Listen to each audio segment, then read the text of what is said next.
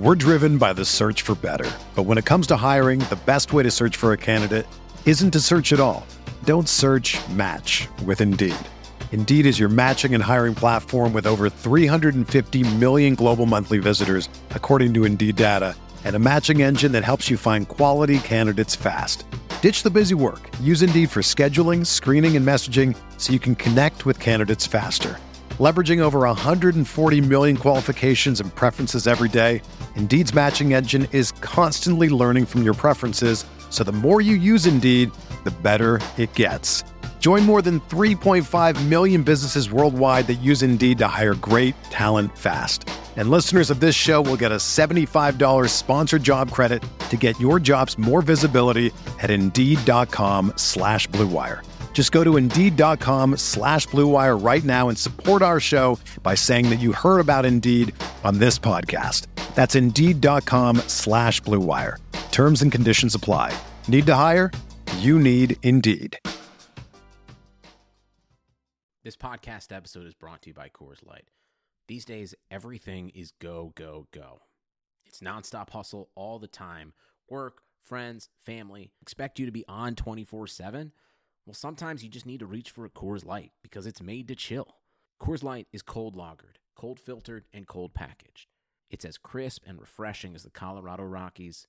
It is literally made to chill. Coors Light is the one I choose when I need to unwind. So when you want to hit reset, reach for the beer that's made to chill. Get Coors Light in the new look delivered straight to your door with Drizly or Instacart. Celebrate responsibly. Coors Brewing Company, Golden, Colorado. Whether you host a nightly dinner party for two or five, keeping your eating and dining area clean helps keep your mind on the dinner party and not on the cleanup afterwards. Viva paper towels clean like cloth, trapping splatters and sauces that could become countertop stains or stuck on messes. And they're two times more durable when wet compared to the leading value brand. For an exceptional cloth like paper towel, there's Viva. Visit vivatowels.com to soak up the clean feeling of home.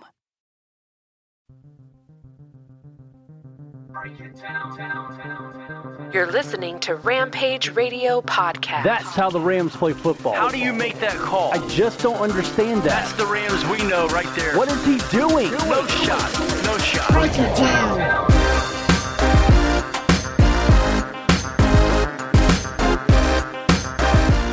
but I want to kind of get into a groove a little bit more uh, of, of how I do things with, with this secondary. Seems like you had a little bit of a running commentary going with Julio out there. Is that just talking I back and what? forth? Kind of a running commentary. It looked like, at least from up above, that you guys were talking a little bit back and forth on the field. Uh, I was talking. I talked pregame. Jalen talks crap, for lack of his actual word, every game. Julio Jones is going to get his. You know that going into the game. He is one of the highest paid receivers and one of the best receivers, if not the best receiver, in the game of football today. Jalen Ramsey brings the heat. He's the guy that forced the fumble. That's something Marcus Peters never did. And people are still tripping over the simple fact that the Rams gave up two first round picks and a fourth round pick to get this two time Pro Bowl guy. Which, mind you, the Rams are going to lock up, as I said last week, they are going to lock him up to a long term deal. Bank on that. And the fact that he is not going to hold out, that's all the more better for you. At least for the Rams, you have to feel good about that as a fan, especially.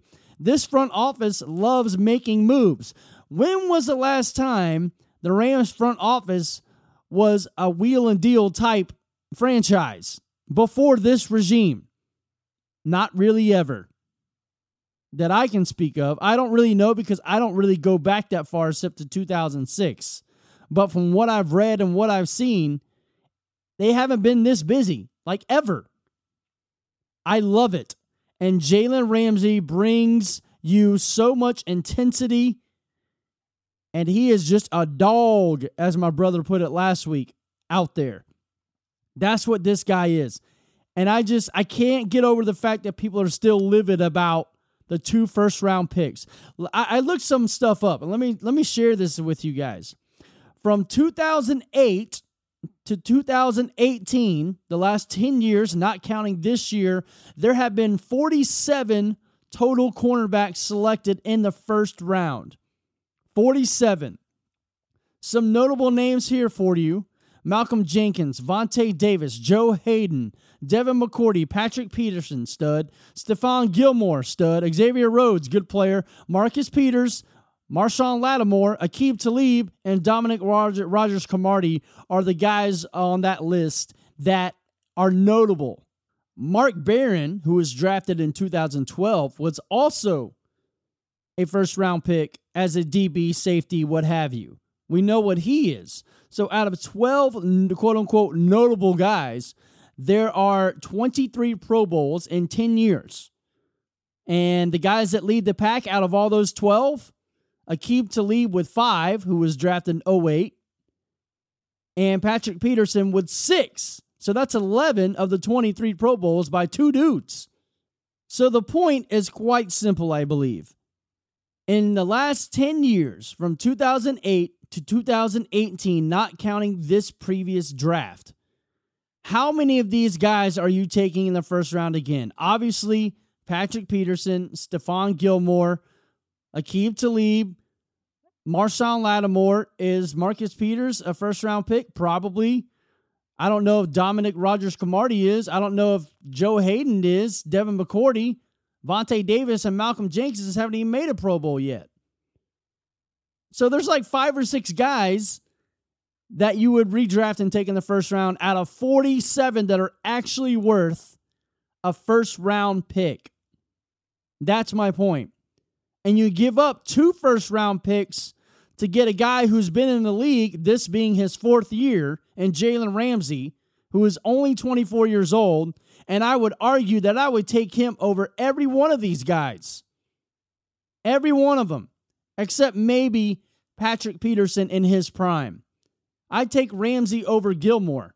But don't get it twisted. Gilmore is a stud. He's a very good player. But you really have to like the way that Jalen Ramsey plays the game of football. I can tell you one thing the Rams love it already, and it's only been one week. He came in with a couple of days of practice. You put him on the best wide receiver in the game, and he does a very good job against that guy. Did he give up a couple of plays? Yes. Julio Jones is going to get his. He's Julio Jones. He's today's Calvin Johnson.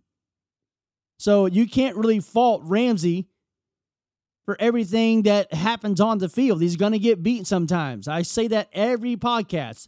Guys get paid, other guys play. It happens. I mean, it's compete. Everyone's competing. There's no difference with Jalen Ramsey. But to say that he's not worth two first round picks, that is absolutely asinine. Throw in the fourth round. Sure. Why not? That guy is a stud. A absolute stud. He takes away the best offensive weapon, arguably, on every team. Get over the two first round picks. Half these guys don't even pan out in the first place. Kyle Wilson was one of the names I saw. Kyle Wilson? Who? Patrick Robinson from Florida State as well? Come on, man. These guys do not pan out, but you're getting a surefire number one corner who's going to bring it every single game. All right. What's good? This is J Rob from Rampage Radio Podcast. You can follow us at Rampage Radio Pod on Twitter. We are a part of the Rams Talk Network, which you can follow them at Talk Rams. Be sure to check out Butting Heads, Rams Undisputed, and Rams Brothers. And lastly, ramstalk.net. All your Rams content. There are a bunch of us out there. There's other people you can check out. We're, we're all affiliated because we love the Rams. I had to get that rant off my chest because I am so tired, and it's only been a week of hearing about giving up the two first round picks. It's it's absurd because you're getting a surefire, legit player in Ramsey, and it's Jalen Ramsey of all the guys. How do you not like that? Okay, I'm done with that. Speaking of him, though, since we're talking about him, man, did he perform well the first game. He, like I just said, he did a good job. And I love the fact that the Rams have blitzed way more than they have. And uh, golly, I'll probably say since Wade Phillips has been here. Now that you have Jalen Ramsey, you can do that. And I love it. I, I much prefer the more aggressive defense that they played than they have been with the, the soft cover two zone, cover three zone. It's silly to give up 10 yards because you're playing soft. Not with Jalen Ramsey. That's not how you do it. And now you can bring the pressure when your front four don't get home, which they do quite often, and they did this past week against the Falcons, and they should this next week against Cincinnati in London. But you can play that kind of defense now. How are you not excited about that? The defense is a very good unit. And Jalen Ramsey, Eric Weddle, Aaron Donald, they headline it. And it's awesome. And they have proven that they can stop the run yet again. I don't think it's a facade anymore. I really don't. We have been notorious for not being able to stop the run over the past, I don't know, five, six years or longer. And now you're seeing where they can do that. And one guy that I really like is Troy Reeder. That guy has been a baller since he has stepped into the starting role. Sorry, Hager, you're probably not going to get your starting role back. You're probably not going to, you might be off the squad before too long, homie. We don't know that, but Reeder has really played that well. And I truly believe that when the Rams drafted Micah Kiser, the production that Reeder has provided is what they saw Kiser doing this season before he got hurt. And I really want to point out some numbers to you guys. This is pretty cool that I found fascinating thanks to uh, the guy's handle's name is Thomas, and he's on Rams on Demand. It's underneath the uh, thread called "Reeder Not Bad," in my opinion. And, and I and I really I brought this up because this is really some cool facts right here. All right, so the 40 yard dash the top 10 range for combine for, for the combine for inside linebackers is a 458 or better. Reeder ran a 462. So he's right outside the top 10. The bench press 225, top 10 range for combine numbers is 23 or above. And Reeder was tied with Trenton Bridges for 27. That's a lot. The guy is strong. The top combine mark is like 31. Okay? Then you look at the top 10 range for the vertical. What do you know? Troy Reeder leads the pack, 37.5 inches. Duke can jump for a white boy or for a boy in general. the broad jump, he's also in the top tier at 124 inches. Top 10 range, 122. So I don't need to keep going with his top 10 and all this. The point is, the dude is an athlete. He's played his butt off and there's no reason that you don't allow him to continue to dominate at the line of scrimmage. I wouldn't say dominant. He hasn't been dominant, but the guy hardly ever misses tackles. He hardly ever misses a read and which gap he needs to plug up. And somebody was like, I don't remember who it was. I think it was in this thread as well. Someone was like, oh, he looks like James Laurinaitis, which I completely disagree with. And the reason I completely disagree with that assessment is simply because I do not consistently see Reeder making bad reads, no pun intended, when it comes to chasing down ball carriers five to 10 yards after the line of scrimmage. He's not doing that as much. He's filling gaps, fighting off blocks, and making tackles after a short gain or a tackle for a loss. James Laurinaitis was not really known to get in the backfield and stuff the run. So Reeder is quite different in that way. And the fact that he was undrafted and the Rams picked him up goes to show you how good the coaching staff is. So it really is his job to lose at this point. He's a sure tackler if there ever was one. And you take a look at the fumble recovery that the Rams made at the end of the punt coverage against the Falcons at the end of the game. Who was that forced by? Huh, what do you know?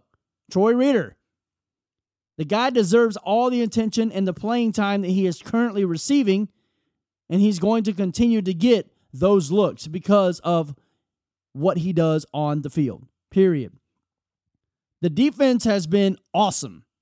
And in this game, there was no shortage of that. And a good team beats down bad teams. And that is what happened. That is what we anticipated somewhat, and that is what we had hoped to see, especially when you talk about the offensive line, which we'll get to in a little bit. But the Rams defense coming into this thing, they were 24th in scoring defense, 16th in rushing defense, which that's gone up to about 14th or 13th now, or maybe even 12. And they were 14th against the pass. All right. And speaking of their pass defense, this is where the numbers kind of don't really tell the whole story, but they were 28th in completion percentage, which is at 71% coming into this game. They were 30th by giving up eight passing touchdowns, which is crazy because they really didn't give up a passing touchdown until like week three or four, which is kind of odd. But continuing, they're uh they're 29th in pass yards per game and 30th in 13 yards per completion. So the passing against the pass, they haven't done quite as well. Well, that went down this week. And I think that's a trend that you will see with this defense, especially now that you have Jalen Ramsey. And when you have a guy like that, then that lets you do multiple things, which Wade didn't really tip a whole lot of his hand this game. But you can definitely see how he's going to use Jalen and the rest of the defense from here on out. And that is one word aggressive. And speaking of aggressive, Dante Fowler had the game of his life. And I am on the, the fence, the side of the fence, rather, that you need to re sign this guy. And I know a lot of people may not agree with me, and that's okay. I have no problem with that. And I'm not offended by it. This is nothing personal. You don't ever make things personal when you're talking about sports. That's when people get aggravated and war Twitter wars go on and people on forums start yelling at each other and they make it all personal. There's no need for that. But I think that you have to try and re-sign Dante Fowler. He's still really young. He's in his prime. He's probably got at least four or five good years. I mean, he's not a Robert Quinn in the sense that he's been injured that much, although he did miss his rookie season with an ACL. But that guy has done a very, he's done a good job, guys. And some of you may say he disappears sometimes, and I, I don't see that. I see a very aggressive player, a guy who wins one on ones a lot, a guy who keeps his eyes on the quarterback, bats down passes, things of that nature.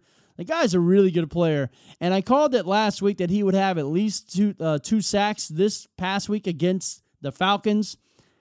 And he had a near sack on the first drive, in which Ryan ducked and avoided that one. And he finally gets a sack on the second drive. I say finally. The very next drive, he gets a sack, one of three that he had total on the day, and he should have had four. But the guy was an absolute monster, a machine. And we expected the defensive line to get after this offensive line, which is also in the bottom tier as far as ranking goes against opposing defenses. Which proves that guys like Samson Ebukam and obviously Aaron Donald, Littleton. You have guys getting all over the place. Even Ogbo Okoronkwo, let me say that again. Ogbo Okoronkwo, slow it down, was a factor in this game. And when he had his opportunities, he flashed. Well, J Rob, that's why we shouldn't re sign Dante Fowler because we have Ogbo in the wings and we'll, we'll probably re sign Clay Matthews. No, man, listen, Dante Fowler is a stud. That guy is a good player. And I'm sure that this front office can figure out how to retain that guy if they truly want to do so. That's not even talking about the cap raise, the cap raise, the cap being raised as far as funds or restructuring contracts. You're going to have to let some guys go. That's the nature of the business. You can't keep everybody.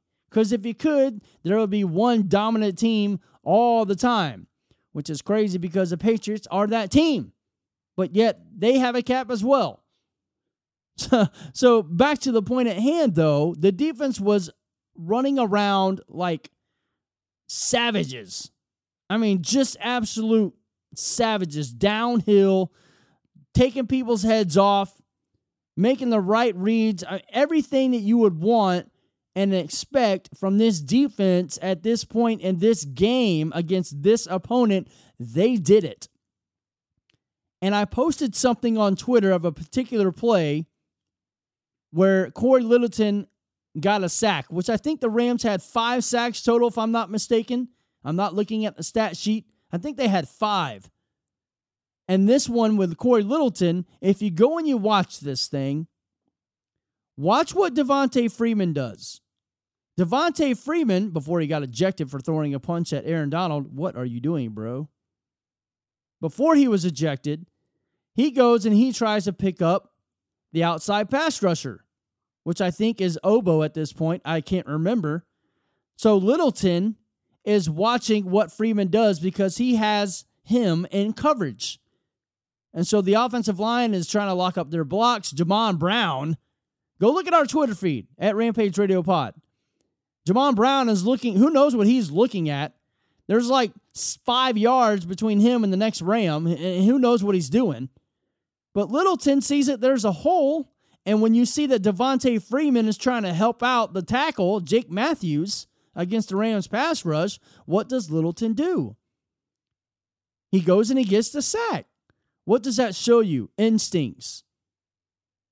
Littleton has instincts, and that's a guy that you're probably also going to pay because he's good in this way defense. But they were all over the place. The defense was everywhere.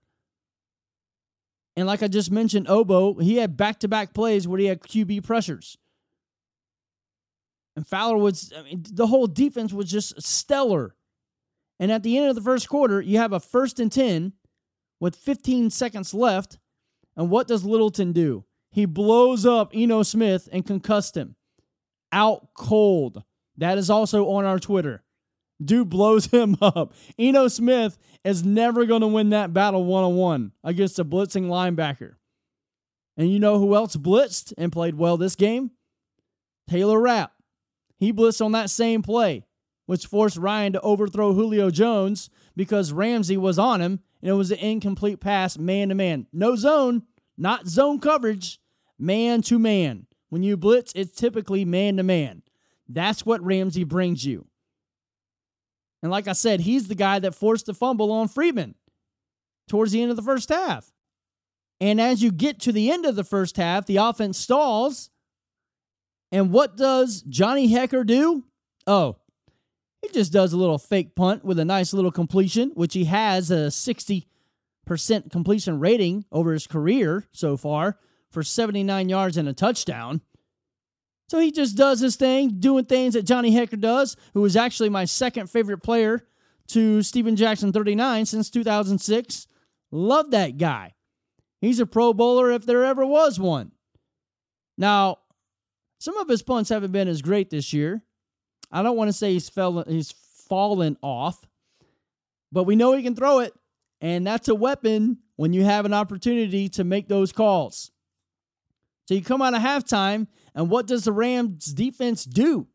Create a turnover with a pick by Littleton. And that is the play where Aaron Donald manhandles Devonta Freeman. and, and we posted this thing on this picture. There's a guy on Twitter who uh, took a still shot or posted the still shot of the official hovering over Devonta Freeman when he fell down after Aaron Donald lifted him completely off the ground. And it's as if the referee is speaking to Devonta Freeman and says, quote, that was Aaron Donald. He will kill you. and that is something that Aaron Donald will do. What were you thinking, Devonta, bro? Like, and, and there's been articles since then where both guys have come out and said, hey, we're just competing. It happens, yada, yada, yada. But in that moment, you have to believe that Devonta Freeman was not thinking correctly obviously. Ends up throwing a punch, and well, see you later. So now you have two running backs who are out one who gets blown up by Littleton and concussed, and Freeman who throws a punch like an idiot and gets thrown out of the game. Way to help your team out there, buddy. But a guy who did help his team out was obviously Aaron Donald, who had another sack. They're starting to come together now. Heads up, uh, in which he did force a strip. He just ripped it right out of Ryan's hands and injured Ryan, unfortunately. Hope all is well. And then the Falcons obviously get the garbage time touchdown where we had a lot of reserves in. There were a few starters in there. And on their scoring play, I talked so much about Reeder earlier. On this play, he makes a mistake. And I think that he may have thought that it was man coverage uh, when it was actually zone or vice versa. There was a mix up, it seemed, when it comes to the mental aspect of the play, and that's why Hooper was able to score an easy pitch and catch touchdown um, from Matt Schaub, of all guys. So uh, you have to be happy about the defensive performance. I think it's fair to say that they really hit their stride in this game, and that's something, like I said earlier, and a couple of times now, that we should continue to see in London coming up this next Sunday morning for those of us that are going to be up. Good luck, LA fans, for being up at the butt crack of dawn to watch this. But the defense should perform well against Andy Dalton and company because that team is not good. Not good at all. And obviously, you look at their record 0 and 7. Mm, not exactly what those fans were hoping for, I'm sure. So that's the defense. I'm going to come back here in a moment we're going to take a quick break. But before we do, let me tell you about Jim Hock and the 1950s Los Angeles Rams book that he wrote. It features his dad, who was a part of the organization and played with a bunch of the Rams legends during that time, time period. And so be sure you can check that out. I have not read it yet. I probably should. But according to my comrades on Rams Talk Network, they all seem to love it. Um, so be sure to check that out. Again, that's uh, LA Rams and the, or the 1950s Los Angeles Rams by Jim Hawk, which is also available as a hardback as well as online. Going to take a quick break after this message. Be right back. The NBA is back. Where else can you get this type of drama? Where else does history hang from the rafters? Jaylen Brown throws it down. Where else is your own city home to your biggest rival? The battle of LA is real, people. And 30 feet is still in range. Curry knocks it Where else can a city this loud be this slept on? Where else is history still in the making? Oh, my goodness. Where else? The NBA. Only here. Season begins December 22nd on ABC, ESPN, TNT, and NBA TV.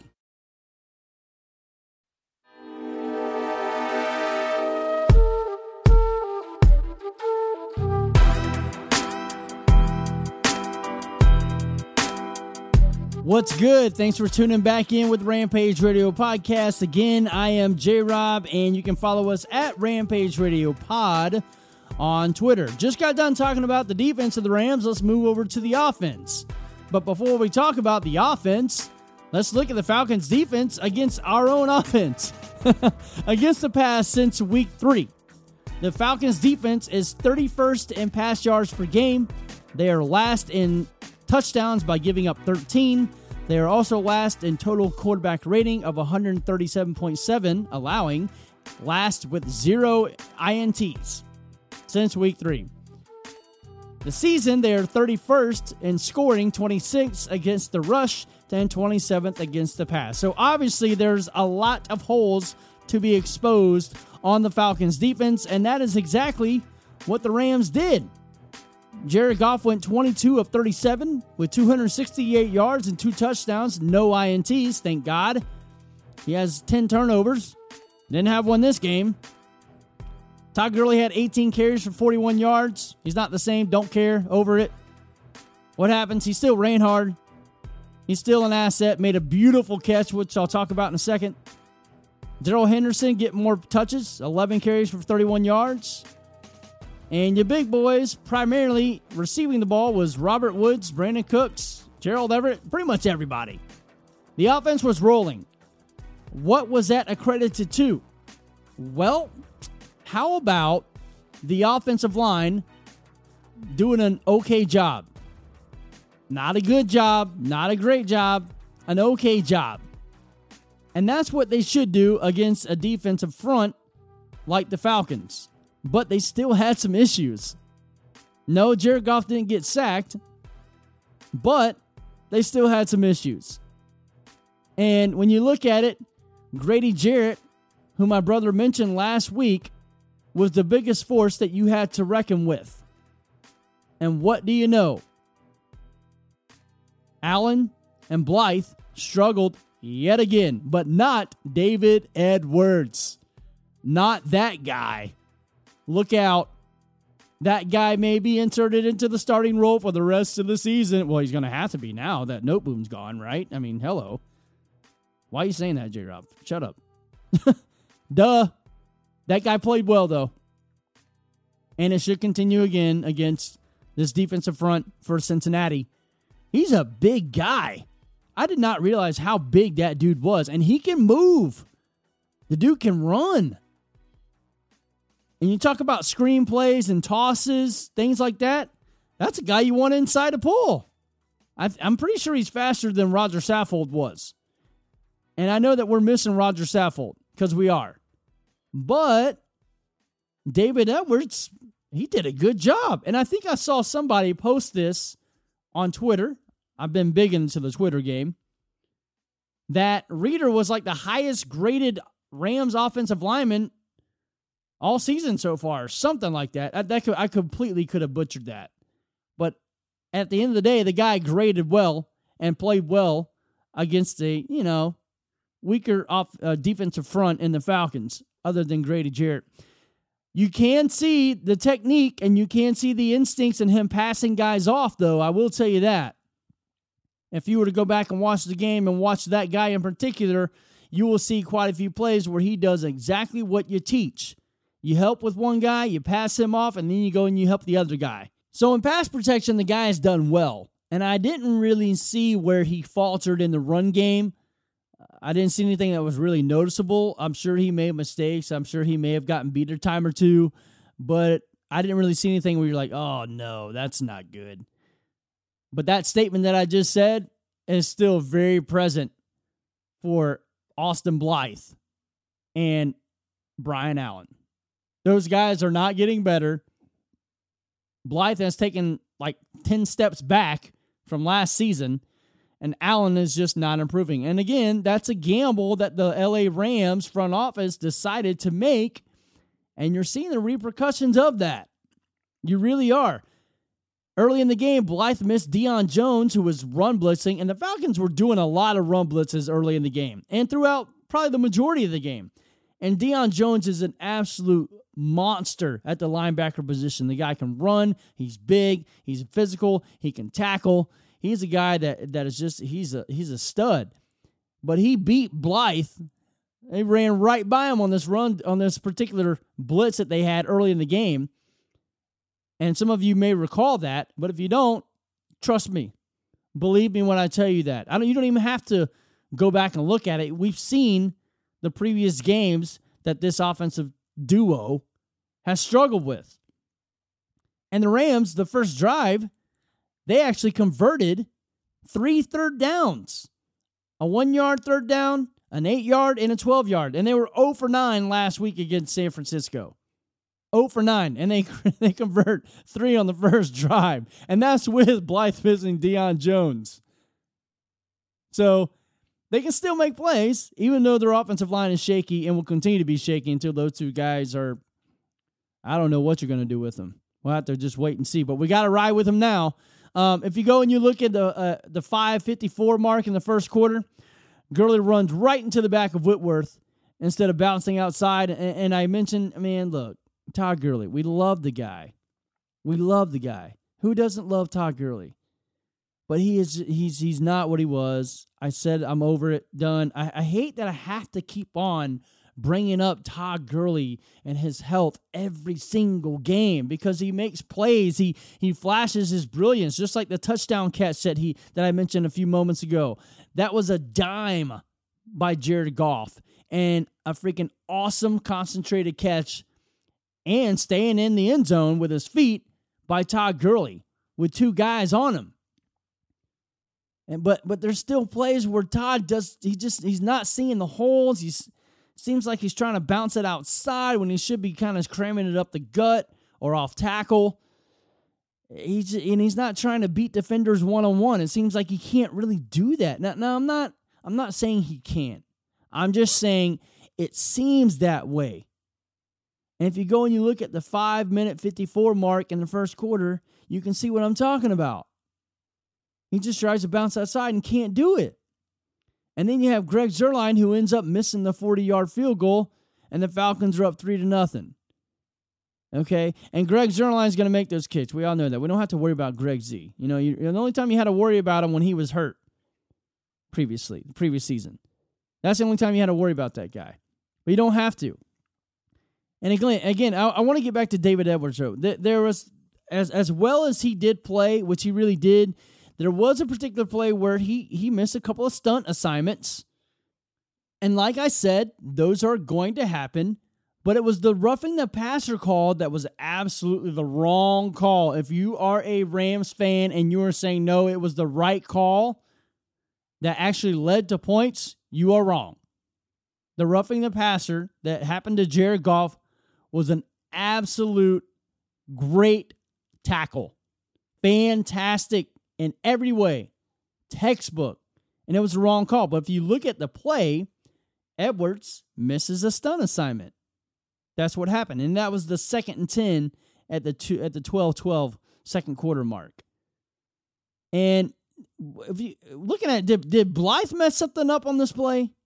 Was there a missed line call by Allen? Like what truly happened? We don't really know what's happening because we don't know what the call is. We don't know what the protection is. What we do know is that Brian Allen and Austin Blythe are not playing well and have not played well all year. And until you truly fix that, you're going to have Jared Goff running around, which, look, McVay has done a decent job of calling more of the quick passes, the bootlegs, getting Jared Goff on the move with the fake tosses and the, you know, things like that. And that's what you have to do. And you're lucky that you're not playing a freaking top tier team because we've already seen what happens when that happens. You don't even you can't score. Just like against San Francisco. You can't score because you got too much pressure on those two guys up the middle. Now, granted, San Francisco, Cisco, I don't know why I always struggle saying that dadgum name. San Francisco has an elite, legit defensive front, but the Rams have played teams who are 5 and 1, 4 and 2. I mean, they've played very good teams because of the schedule that they have. And they are 4 and 3 as we know, but you're going to continue to have pressure up the middle, and that's not going to cease. I don't care who you play against because these two guys, Blythe and freaking Allen, are just not the answer. They're not. And I'm not I'm trying not to dog them, but that's our job, and that's what we do as fans. Is again, we we take a look and see who are the better players, where are the holes, what type of play calls are. We make judgments, we make assessments because we love the game of football. And I can tell you from my perspective that these guys are just not it. They don't have the it factor. They don't I don't know what it is. I wish I had an answer, and I can bet you that Sean McVay and company wish they had an answer too. But they have to answer for the fact that they did not draft an offensive lion, offensive lion, offensive lineman in a higher round, and they're paying for that right now. But that doesn't mean that guys like Rodney Hudson can't come in and help you out after a free agent year this next this season coming this upcoming season rather. Free agents are going to want to play here. And the Rams have done a very good job of acquiring good free agents since they have taken over. So that's maybe that may be something that has to happen. But then again, here comes all the other guys, all the other birds out of different corners saying, "Oh, well, where are we going to get the money for them?" I don't know. That's not for me to answer. That's for me to sit back and wait, and you too. Go to overthecap.com and, and see what they got going if you want to do that. But I can tell you something there's going to need to be a change in the middle of the offensive line unit. And I, look, I, I can't really stress this enough. These guys are not the answer right now. I'm not saying that Blythe can't regain his form. I'm not saying that Allen can't, you know, improve and get better. I'm not saying it can't happen. But what I am telling you guys and gals is that right now and this season so far through seven games, they have not been good. The offensive line unit as a whole has not been good. Well, why is Jared Goff struggling? Man, he's regressed too. Man, he's making mistakes all over the place. Man, he, he missed a, a, a wide open Gerald Everett 1v1 that would have been a touchdown this past week. Dang. Yeah, he does miss some throws. He does. Not every quarterback's going to be perfect. And not even Tom Brady, who I think is the best quarterback to ever do it. But it all starts up front. I've said that and I'm going to continue to say and preach that because when your offensive line is brutal, how can you expect your quarterback to drop dimes all over the place and be as accurate as you would like when they're running for their life? That is, you can't expect that to be the case. And if that's you, then you really need to take a step back and view the big picture. It all starts up front. You win in the trenches. That's why the Rams were so successful last season. And the reason they've been successful scoring points outside of the 49er game this season is because they still have playmakers everywhere, because your window is still wide open. And I don't believe that this regime is the New England Patriots where your window is open forever. I, I don't believe that. I don't know that. I, I just don't think that we will ever see a New England Patriots type team when Bill Belichick and Tom Brady retire. I don't think that we'll see that. I think that's a once in a lifetime thing, and it may be a once in a sport, the NFL thing. I, I don't know how to phrase that other than they're the best to ever do it. And I don't think that we'll see that ever again, that type of run and that type of dominance of a quarterback coach combination. But the Rams' window is open right now, which is why you really have to try to address the offensive line because you're not going to beat the Saints of the world, the Seattles of the world, the 49ers of the world if you can't block up front. You're just not going to win those close games. Yeah, you'll still be able to score points again because you have playmakers all over the place. And especially like how Gerald Everett has emerged as a weapon in this offense, and he makes people miss more than anybody. That's why you still score points. But if you can't run the ball, how do you expect to go to battle with these teams in the playoff picture? How do you expect to win these grind out games?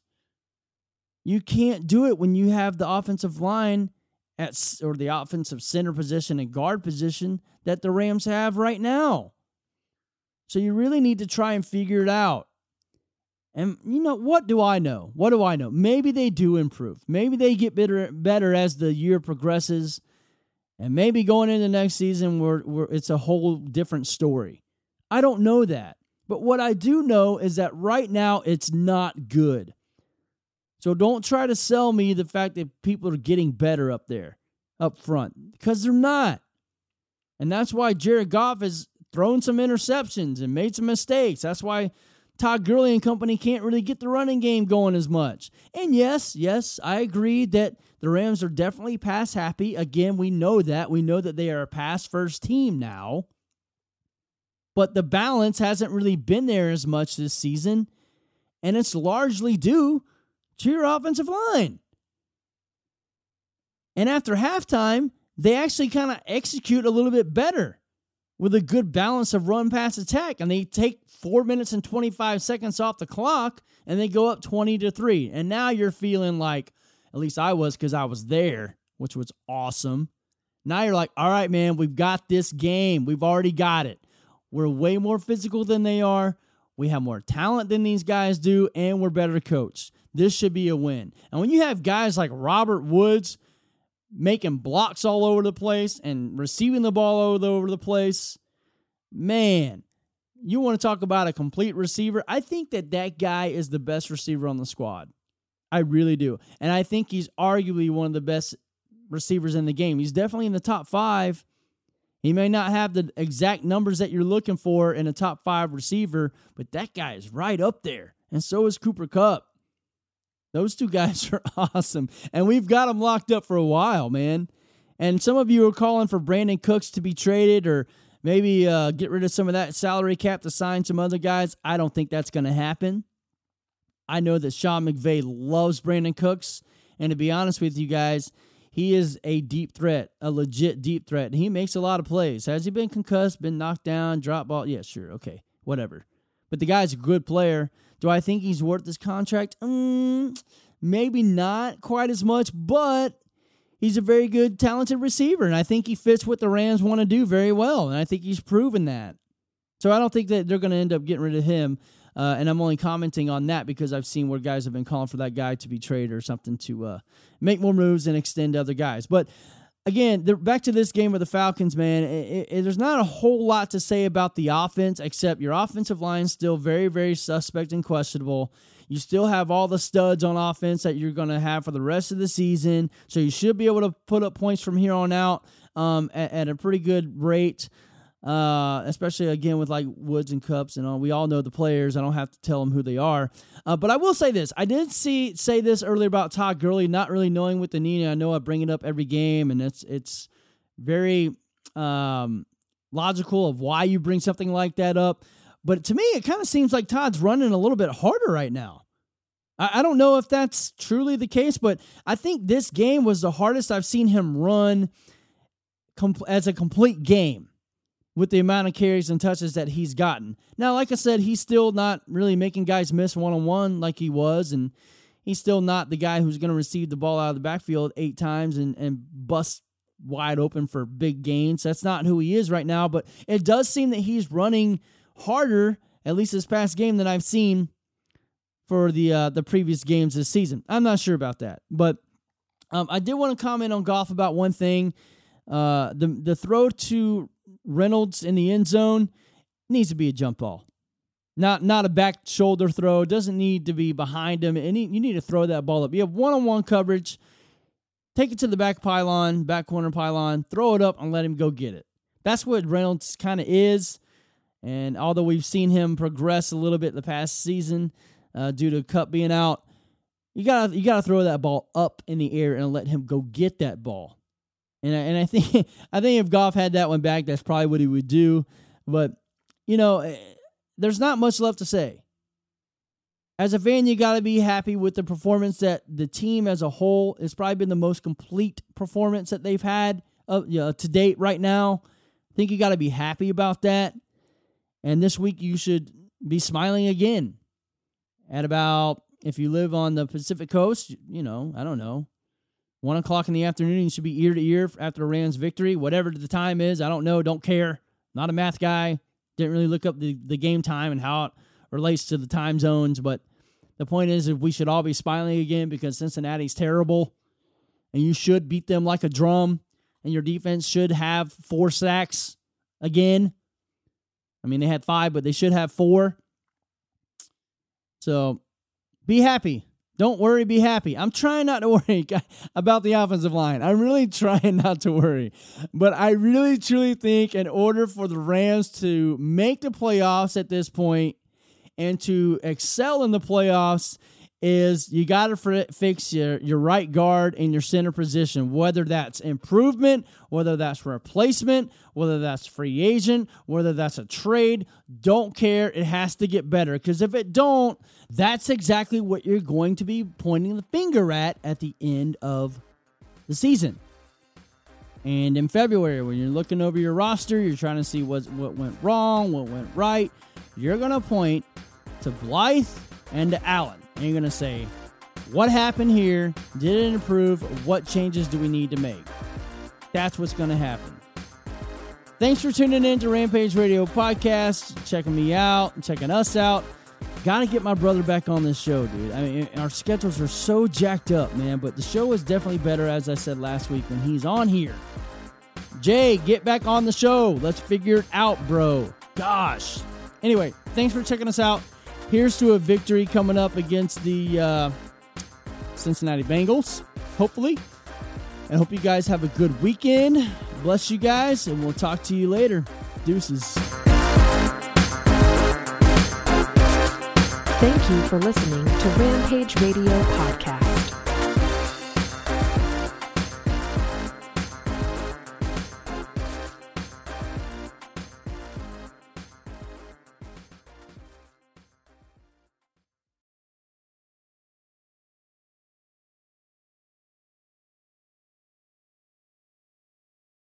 The NBA is back. Where else can you get this type of drama? Where else does history hang from the rafters? Jaylen Brown throws it down. Where else is your own city home to your biggest rival? The battle of the lane is real, people. And 30 feet is still in range. Curry knocks it Where else can a city this loud be this slept on? Let's get it out of Where else is history still in the making? Oh, my goodness. Where else? The NBA, only here. Season begins December 22nd on ABC, ESPN, TNT, and NBA TV.